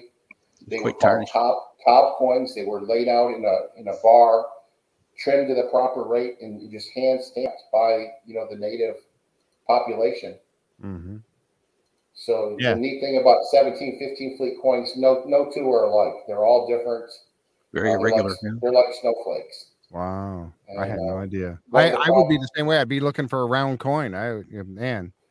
Well, one of the problems they actually had, the Spanish economy, was uh, they would take these coins and, uh, you know, let's say, uh, Jeff, you're you're a merchant and you're selling something, and Tom wants to, to buy something from you. So he's going to pay you with a Spanish silver piece of eight. And but before he pays you, you uh, he's going to clip off a little corner of the coin. Yeah. Now, of course, you're just as dishonest as he is. So before you go buy something, you're going to clip off a little corner. So the, the coins were getting smaller and smaller. That's where the, the term "you shortchange somebody" comes from. Oh, really? Is that how that that's came cool. from? So, yeah. uh, so it's it's a, they're paying you with a silver coin that's not the proper weight that it's supposed to be. So in, in seventeen thirty-two, they actually start making round coins. So, you know, obviously, if I was to cut off a, a corner of that coin, somebody would know, you know. Yeah. Hey, so uh, if you find, you know, a seventeen fifteen fleet is going to be carrying coins that are all irregular comp type coins. If you find a shipwreck that's post seventeen thirty-two, you're going to find round coins. So just as an archaeologist, you know, there's there's little things that, uh, you know, are little clues. Yeah. Wow. I had no idea. I, I heard so, I heard about cutting a piece off. I, I did hear about that, but I never knew. So you said seventeen thirty-two, they started making them round? seventeen thirty-two in the New World, they started making uh, okay. round coins, which were called pillar dollars. And they were made by a screw press machine. But all of the seventeen fifteen fleet coins are these cob type coins, and they're all, you know, different, you know, irregular shapes. And, you know, they're just, uh, you know, the, these... people at the mint would, would hand stamp these. So obviously you're you're putting the coin on a die and you're hitting it with a hammer. So probably the coins you were, you know, striking early in the day probably have nice bold stripes. Mm, yeah. By the end of that day, that hammer's getting pretty heavy. Yeah, I like that one right there in the top. It's kind of faint, you know. It's like, okay, I didn't get that one stamped very well. Wow. So that uh, is so interesting. And then of course, you know, you know, the gold coins and the gold that the gold comes out as shiny as the day it was made. So, wow. yeah. yeah, I would look at those Maybe. irregular ones like that. Now I, I see these guys, you see everybody is wearing one. Do you, do you have one that you wear around sometimes as well? I, I I've got one. I don't really wear it too often. My wife's got one uh, that she wears, and it's, it's amazing. You know, uh, the people that will comment her on the coins first, you know, first time they usually think it's, you know, is that a Roman coin or something? And she's like, no, it's a seventeen fifteen foot coin. And, you know, if I was on the Treasure Coast, everybody knows what that is. But, you know, when you're somewhere else, and I don't know how many times we've been out, you know, having dinner at a restaurant or something, and it sparks that conversation of, well, what is that? And yeah. I get a chance to tell the story of the seventeen fifteen fleet. And, you know, people have never heard of it. And uh, it's amazing. Yeah, that's so what I would have history, said. Before. It's history coming alive. Exactly. And that's what that's what I was talking about earlier. I If somebody would have said the seventeen fifteen fleet to me, you know, a month ago, I'd have been the, the what? Okay, what what is that? I had what well, I had no idea now, and that's what intrigues me to want to know more. And I know all the people that are watching right now, they're they're probably they're that's why they're here, because they're they want to know more about this. This is this has been fascinating. I, I'm just loving uh, getting this information from you. I have um, I have another picture here. I'll show real quick. Uh, this is again, uh, I and oh, I've forgotten his name. Okay, Mike Perna, and somebody said Mike makes everybody look lazy. That was Bill. Was Mike's one of the hardest workers, and when, when I met him, he still lived at home. I think he was working; they were paying him fifty dollars a week, and he had he had cigarette money and money to go to the movies, and he was treasure diving. You know, and this is what he's always wanted to do, and now he's one of the most highly respected uh, and hardest working captains out there on on the fleet. Yeah, he's he's holding this, and I guess this is a, a silver. That's the silver plate. The silver plate. The, mount, the mounted horseman. Yeah, the horse. I can zoom in yeah. on that a little bit. You can definitely see the horse there. Wow. Mm-hmm. Now, would that that I'm assuming that probably was encrusted pretty well as well, and they had to, to go through that process to clean it off. Maybe actually, that was enough. It was found all together. They think it probably, you know, was all contained in one chest. Wow. And it kind of protected, you know, that. Uh, so that's the way that was found. And that's going to go, that's in their conservation lab, and that's going to be conserved and, and, uh, you know, restored back to, you know, being silver. Wow. Do you have the other one there, Jeff? Of the. Yeah. Yeah. I was going to, yeah, that's coming up next here. And I know okay. this was another piece that was really cool. I mean, I just loved seeing these things. And then there was, oh, and then there's a, a gold coin. Obviously, and this piece right here, and I got a better. This is the one. Yeah, right here. This is the one that struck my eye. Wow. It, it's supposedly, you know, Aztec or whatever. I'm not doubting that for a second. But where would they get the idea to do the shape of a lion?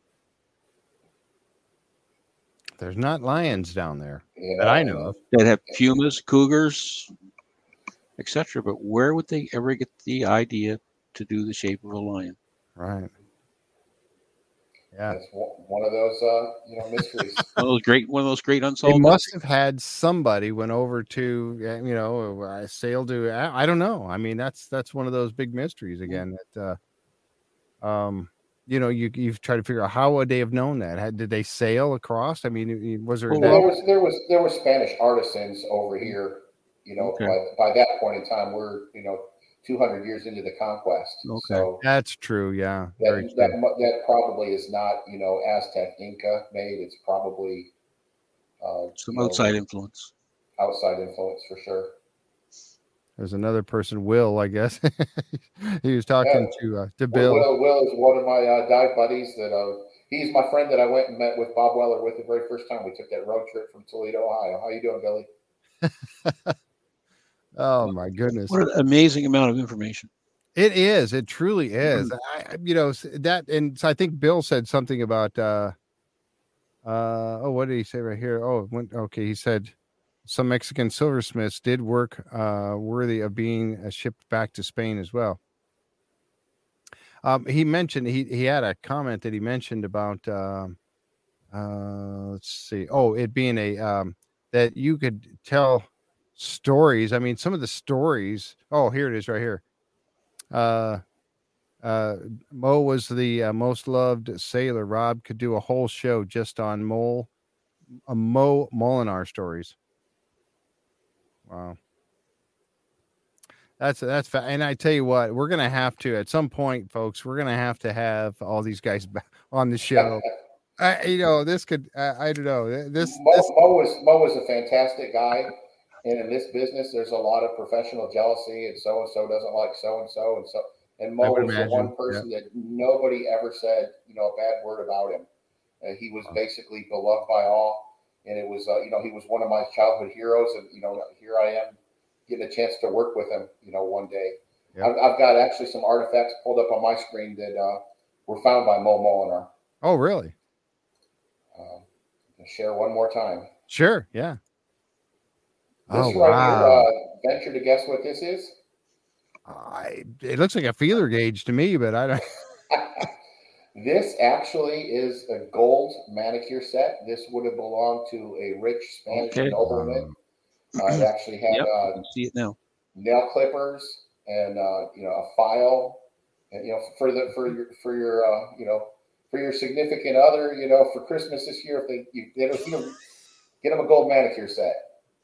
And uh, actually, one of the devices on this is actually an earwax spoon. Oh, really? And, wow! Um, and I give this talk. I've given this talk to uh, you know museums and school children, and, and you know the, the result is ooh, and, and you're like you know they didn't have Q-tips back then. You know, people right.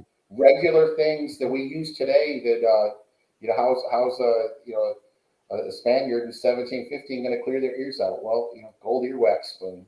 Yeah, uh, this is a gold rosary that was found by Mo. Now, of course, oh, the Spanish wow. were Catholics, so you find a lot of uh, jewelry that's religious in nature. Wow. Uh, there's the medallions that are on this gold rosary that Mo found. Now, those gold... were found just loose on the ocean floor, or were they part of a chest or container? You know, hard saying. It, it could have been uh, belong. It could have been belonged to a, a, a sailor or a passenger, or it could have been part of cargo, but. When you're finding stuff like this, uh, you know, it's very personal. Wow. Here's here's another, uh, this is another gold earwax spoon. It's in the shape of a dragon. So it's got, you know, the Oriental motif of, uh, you know, it's kind of like an Oriental dragon. And the dragon's tongue is a, is an earwax spoon. That's amazing. And this is a. Oh, look at that. This is a beautiful piece called the Order of the Holy Spirit. And uh, I've got a friend named Jim who actually owns this piece. Oh, my and, goodness. Uh, And they think this could have possibly been made, you know, for for the king. So, uh, mm. and it's laying on top of uh, gold coins that Mo Molinar found eight hundred twenty-one gold coins uh, over the course of a few days in nineteen eighty-eight. Well, that was before my involvement with them. Mm-hmm. But uh, that's the kind of person that Mo was. He was a very successful salver, and uh, if you met him on the street, you would you would have never. He was just an every everyday uh, normal guy. Wow. Can't imagine finding one cone, let alone eight coin. Oh, I know, I know. I, that just fascinates me to have. Two. So there's, you know, there's a lot that's been found, and you know, there is still a lot out there. I have no doubt about it. Oh man, yeah. So that's why you're still at it, right? I mean, I do it as a hobby now. It, it keeps keeps me. You know, I work for a company that does archaeology. We do a lot of stuff for the oil and gas industry. Oh, okay. Uh, it's a lot of it's deep water with robotics and R O Vs and A U Vs and. Course, if you're trying to do a pipeline from point A to point B, you know, they don't want to find anything. You know, they, they want to hear that their their survey corridor is clear. And uh, yeah. so, you know, I go back uh, when I we go see my wife's family, and we, we try to get over to Florida as much as we can. And, you know, I've got, you know, different friends, and, uh, you know, it's just kind of like a reunion every time I go back. Yeah, I would imagine. Wow, that's great. I mean, what a what a fascinating uh, story. And again, like, and I've seen some of the people jumping up here saying that, you know, yeah, uh, you know, we need to at some point uh, dig into this a little deeper down the road here. Um, obviously, we're we're deep into uh, Beyond Oak Island and Oak Island, and John Edwards and I do a show called Beyond Our World, where we get into paranormal and U F Os and U A P stuff like that. But we're going to have to do a show at some point. We're going to have to rally you guys all together and see if we can really, I mean, this is fascinating stuff. What I, do you I think? Got a little bit more time still. I'm still good to go. Oh, okay, so, good. All if right. anybody's got any questions or anything. Yeah, I was going to throw that out there to uh, anybody who wants to. And again, I, I did not do a very good job of watching the chat. Um, and I'm sure there were some questions that I missed out there. If anybody, if you asked a question and I did not bring it up already, uh, please uh, throw your question up again. Uh, and we'll, we'll, Uh, present it to uh, Rob here and see uh, what he has to say. So feel free to throw any questions up you may have. Um, I was, I was kind of watching the chat a bit, and there's not wasn't a lot of questions. They were all glued to the screen, I think. I know, yeah.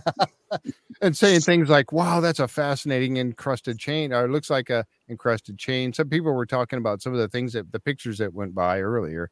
Um, you know, absolutely gorgeous. Yeah, that's that's for sure. So, uh, so when you're this close to the shore, and you and and they're doing an archaeological dig or a treasure dig, what kind of protect, like, it must be tough to keep the people from the shore from trying to sneak in at night and take things over. You're uh you're talking to, yep. they're they're modern day pirates that'll go out there at night, and uh, you know, there's different people that have been caught doing that, and there's other people that are probably doing it and have never been caught. So uh you know, one of the things is with uh, the seventeen fifteen fleet, Queen Jewels, is uh, this, the subcontractors all have numbers they got to place on their boats, so you know that they're out there legitimately. And uh, mm-hmm. you know, they've gone through some training, and, and you know, it's in their best interest to keep accurate records. Mm-hmm. But yeah, uh, yeah they're there. You hear stories all the time of, of people, you know, trying to go out there at night. And right there. Whatever else. Yeah, that was Janet. Janet asked that question. Have you ever had uh, the modern day pirates out there to try to steal your dive site? Yeah. yeah. Wow. And and you mentioned, you showed that one picture of how close you were to the shore, and people are like, "What are you guys doing out here?" And you're like, "Oh, nothing. We're, you know, looking for good fishing spots." they, they pretty much know what. They, yeah, know I, I would imagine. Yeah. Especially when exactly. they see the, you know, the blower on the back of a boat, it's it's common knowledge. Yeah. It's kind of a giveaway. Treasure coast. Yep. Um, let's see. This was, let's see, let me look. I, I got to get the name over on the Facebook side. Let's see. Uh, wasn't one of the ships, wasn't one of the ships found in the river trying to escape the hurricane? I didn't know there was one, a ship found in the river. That was, uh, Laura, Laura asked that question. I don't think there's any ship that's, you know, been found in the river, but on the lagoon side, they have found treasure on the opposite side. And they think that that hurricane was so fierce and the swells were so high that they lifted stuff up and over, so there has been stuff found in in the Indian River Lagoon. Yeah, the uh, storm surge from the hurricane would be yep. powerful. Yeah, absolutely. Uh, Mole, uh, Matt, I'm sorry, Matt Cole asked this question: um, how could somebody get started if they were serious about treasure hunting? Oh, how would you get into the business today? Uh, I mean, you found your way in, uh, but you were had a fascination for it. You went to school and everything else, but as a kid. Uh, you were able to get into it. So how would somebody do that? They, they could reach out to me on Facebook. I could put them in touch with, you know, the right people. Uh, I could steer them clear from the wrong people.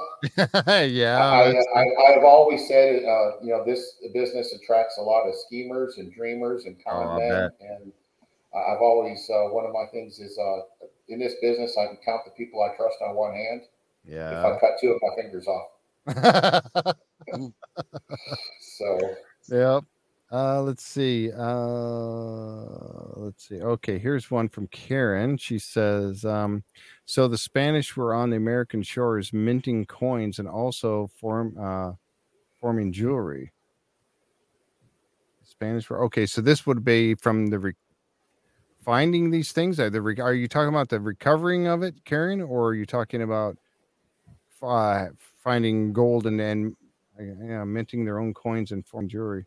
So I don't know. Were they were they involved in that sort of thing, or were they actually just taking everything back that they probably from where well, they got? Well, original, originally stuff was being sent back as as plunder. They were taking the ornaments that you know the Aztecs and the Incas wore, you know, the armbands and the jewelry, and they were you know mm-hmm. sending that back. But eventually they you know they started doing their own mining, and you know they established mints in you know several you know several cities throughout South America and, and Mexico. So there, there was a mint in Cartagena. There was a ah, yep. there there was a mint in Mexico City, uh, Cusco in Peru.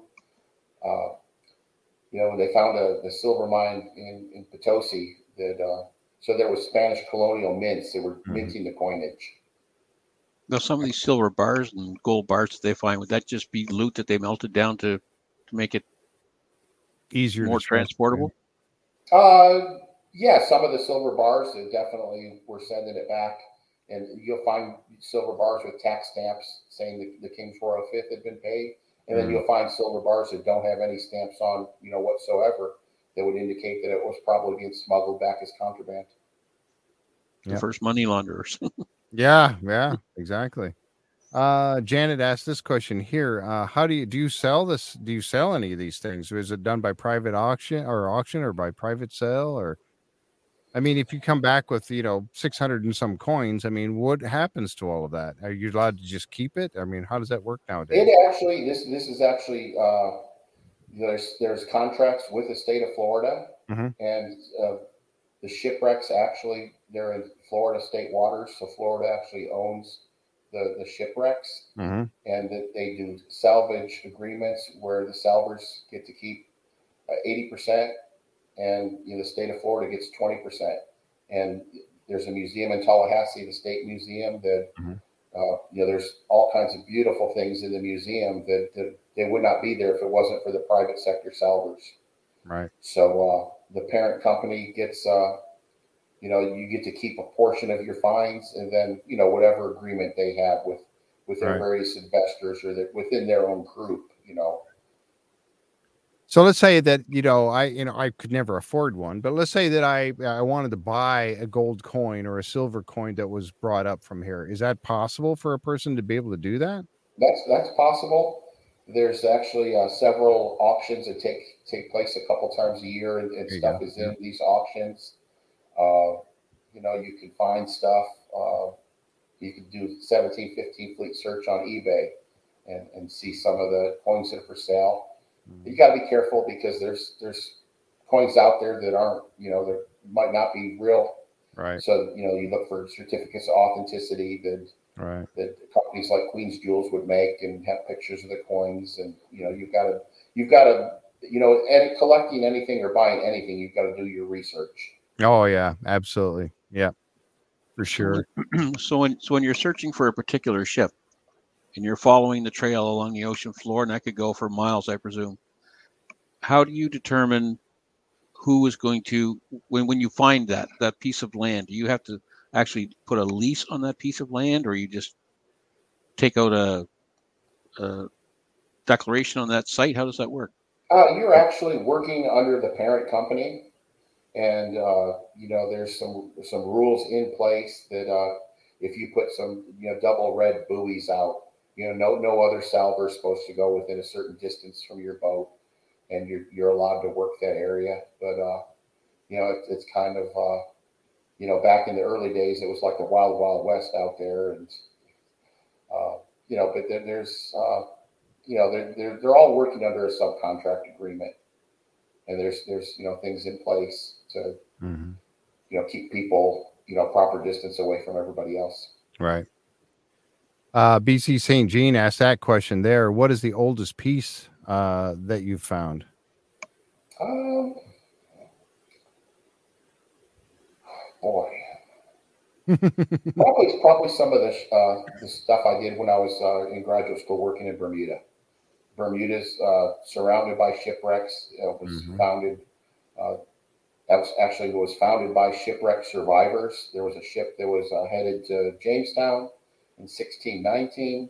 Wow. Uh, it wrecked off Bermuda, and uh, they went on to Jamestown. They found out Jamestown wasn't all what it was cracked up to be. Everybody was starving to death, and it was cold. Mm. Bermuda was nicer, so they actually built another ship, returned to Bermuda, and founded the colony.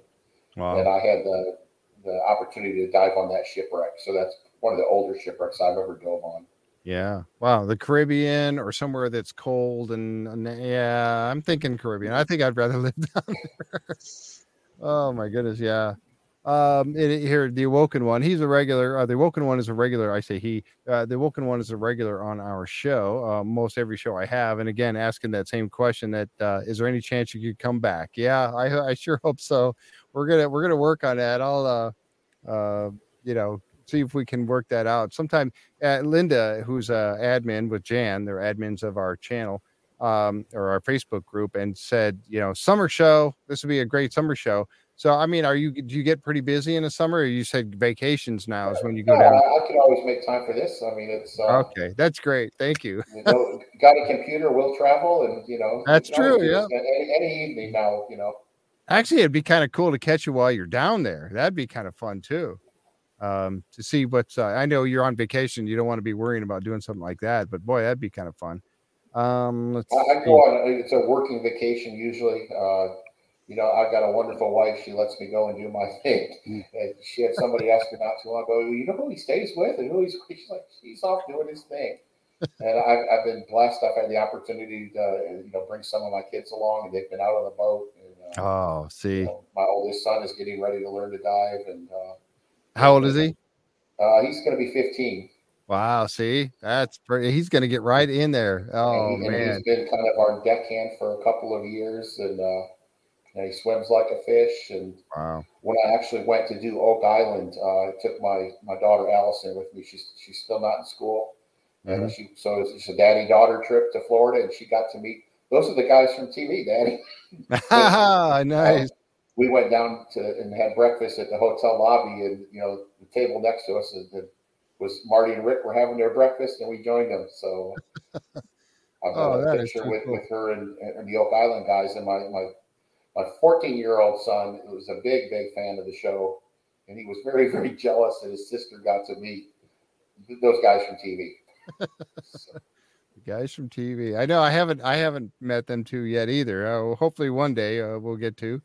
Um, but you know, so many of the, I tell you what, that is the one thing about this show, uh, that I, that I have been absolutely blessed with. It is the fact that, uh, by doing this show, and Tom is knowing that now too, as well, is that you get to meet such fascinating, wonderful people like yourself. And that has been a blessing of this show since I started doing it. Uh, so many great people that we've met over the years, and, and so many up in, uh, in Canada up there now, like, like Tom and Henry and Colin and all the guys that are like, you got to come up here so you can check it out. I've never been up there yet. I talk about Oak Island all the time, never been up there. Um, so I'm really looking forward to getting up at it, but that has been the blessing of the show, is to really have an opportunity to meet such great people. Um, you know, and in this way, it's really been great. Um, wanted to ask the question, are there salvage, uh, salvages just confined to Florida, or are there other states involved as well that you might know of or have been part of? Uh, all, all different states have different rules and regulations. Uh, Florida is the one that, you know, I'm most familiar with, of course, but, uh, you know, there's shipwrecks all along the, the coast. Uh, mm-hmm. You know, there's shipwrecks off Texas. The, the pirate ship Wida uh, was found off Cape Cod, Massachusetts. Mm-hmm. So there's, there's different rules and regulations in every state. You're right. Oh yeah. I would imagine for sure. I know that we had um, one of the very first uh, episodes. Uh, well, it was the very first episode of uh, Beyond Oak, uh, Beyond Oak Island. Uh, season one, episode one was with um, um, Christian Roper. And Christian is a young guy who was working on the Jean Lafitte uh, pirate. And that whole, uh, you're looking at what might have gone up into Texas. Uh, he was working on that and still is. We had him come, come back uh, last year and meet with us again. He's working on a documentary and some stuff. So, yeah, I mean, there's, there's, and that whole part of it, the piracy side is where he took us down that road. And just, again, such fascinating information that, you know, we, I never, I had never even heard of Lafitte before. And now he's introducing me to that side of it. You probably know about that, him as well, I would imagine. Um, But again, it's just such fascinating stuff. Uh, let's see. Um, Ed Spencer wants to know if they could tell uh, her stolen gold was from. If you had stolen gold, uh, where the gold... How would you be able to tell where that gold was originally from, I think is the question. Oh, okay. All right. Oh. Might be hard to identify, right? Yeah, that, that's more of a metallurgist question. Unless it had a stamp on it of some sort, mm-hmm. you could identify the stamp. Maybe is that is that pretty normal? You see those stamps on there. Is there that's that might that's a good question I just thought of. Is that going to help you to identify who, what, where, why, when, that sort of thing from those stamps? Did they all have a different stamp? A, a lot of it, a lot of the different stuff that's stamped, it's it's going to be stamped with a uh, assayer. Uh, You know, it's going to be stamped with the fineness of, of the carat of what it's, you know, uh, might right. have the weight stamped on it. Mm-hmm. And uh, yeah, there's there's a lot of little clues. Uh, I'm just reading some of the information that uh, Linda's sharing with me here. All right, I'm going to look around, see what else we've got. Uh, do hunters on the beach keep what they find, or does Florida keep? Oh, there, yeah, he, yeah, we kind of talked about that a little bit. It was at twenty percent. Um, that, that's for stuff in the water. Now, now on the beach, it's finders keepers. Oh wow! Yeah, I think Gary made that comment in one of the episodes. So yes, if you find yeah, it, if you right. find it in the sand, it's yours. Yep. Wow. Yeah, even if it's like right there where the water's lapping up, it was kind of in the water, but yeah. Wait till the tide goes up. You're on the beach, so low tide. Yeah, low tide. Yeah. Um. Uh, oh, uh, Bill! Bill jumped in here with that. The answer to any question of what is the oldest uh, is always our friend. Carl. He's the oldest find. Oh, that's funny. Yeah. So yeah, somebody must have. Yeah. Mm-hmm. Oh my goodness! Wow, what a what a neat group! I tell you what, that's that's you got a great group of people that you're you uh, are uh, part of there. That's for sure. Oh my goodness. Let me see. Um, let's see. I'm just looking to see if there's any other questions that I may have missed. It looks like we got them all. Um, we have one hundred thirty-two comments just on the Facebook side for today's show already. And we've had a good crowd. Uh, all right. We're going to start to, I always do this. Linda says, don't tell them you're going to wrap up until you're actually wrapping up, because then I ramble on for another ten minutes, but, uh, all right. Looks like we've uh, had a, a good uh, chance for you guys to ask these questions. It looks like we're about Uh, done. Luke, oh, Luke uh, said, yeah, glued to the screen. That's what he was referring to, uh, not asking questions because he was glued to the screen the whole time. This has been fascinating.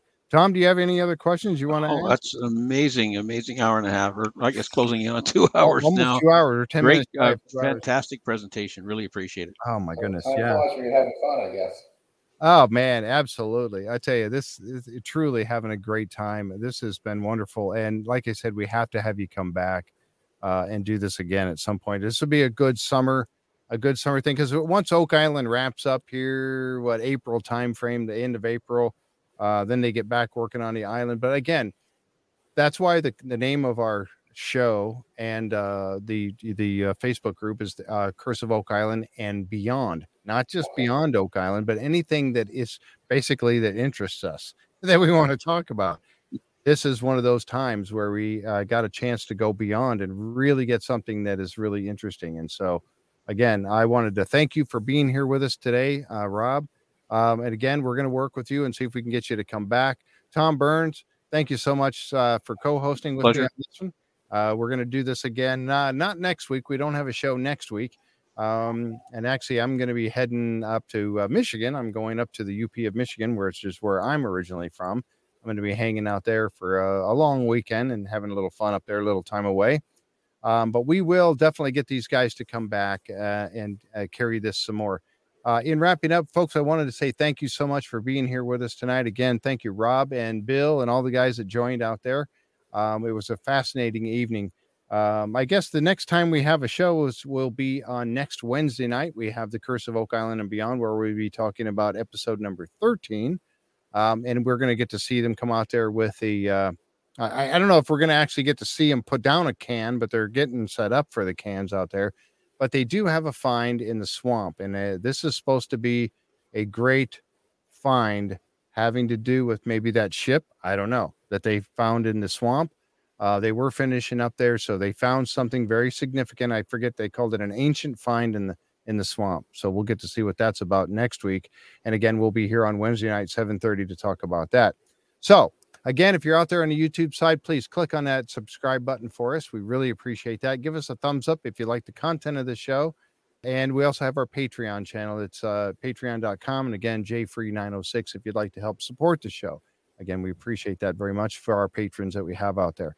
We've had a great night. Again, thank you, Rob, for being here with us. And uh, we will see you next time right here on the Curse of Oak Island and Beyond live stream. Good night, everybody. Hang out, Rob, before you. Appreciate it. All right. Bye-bye now.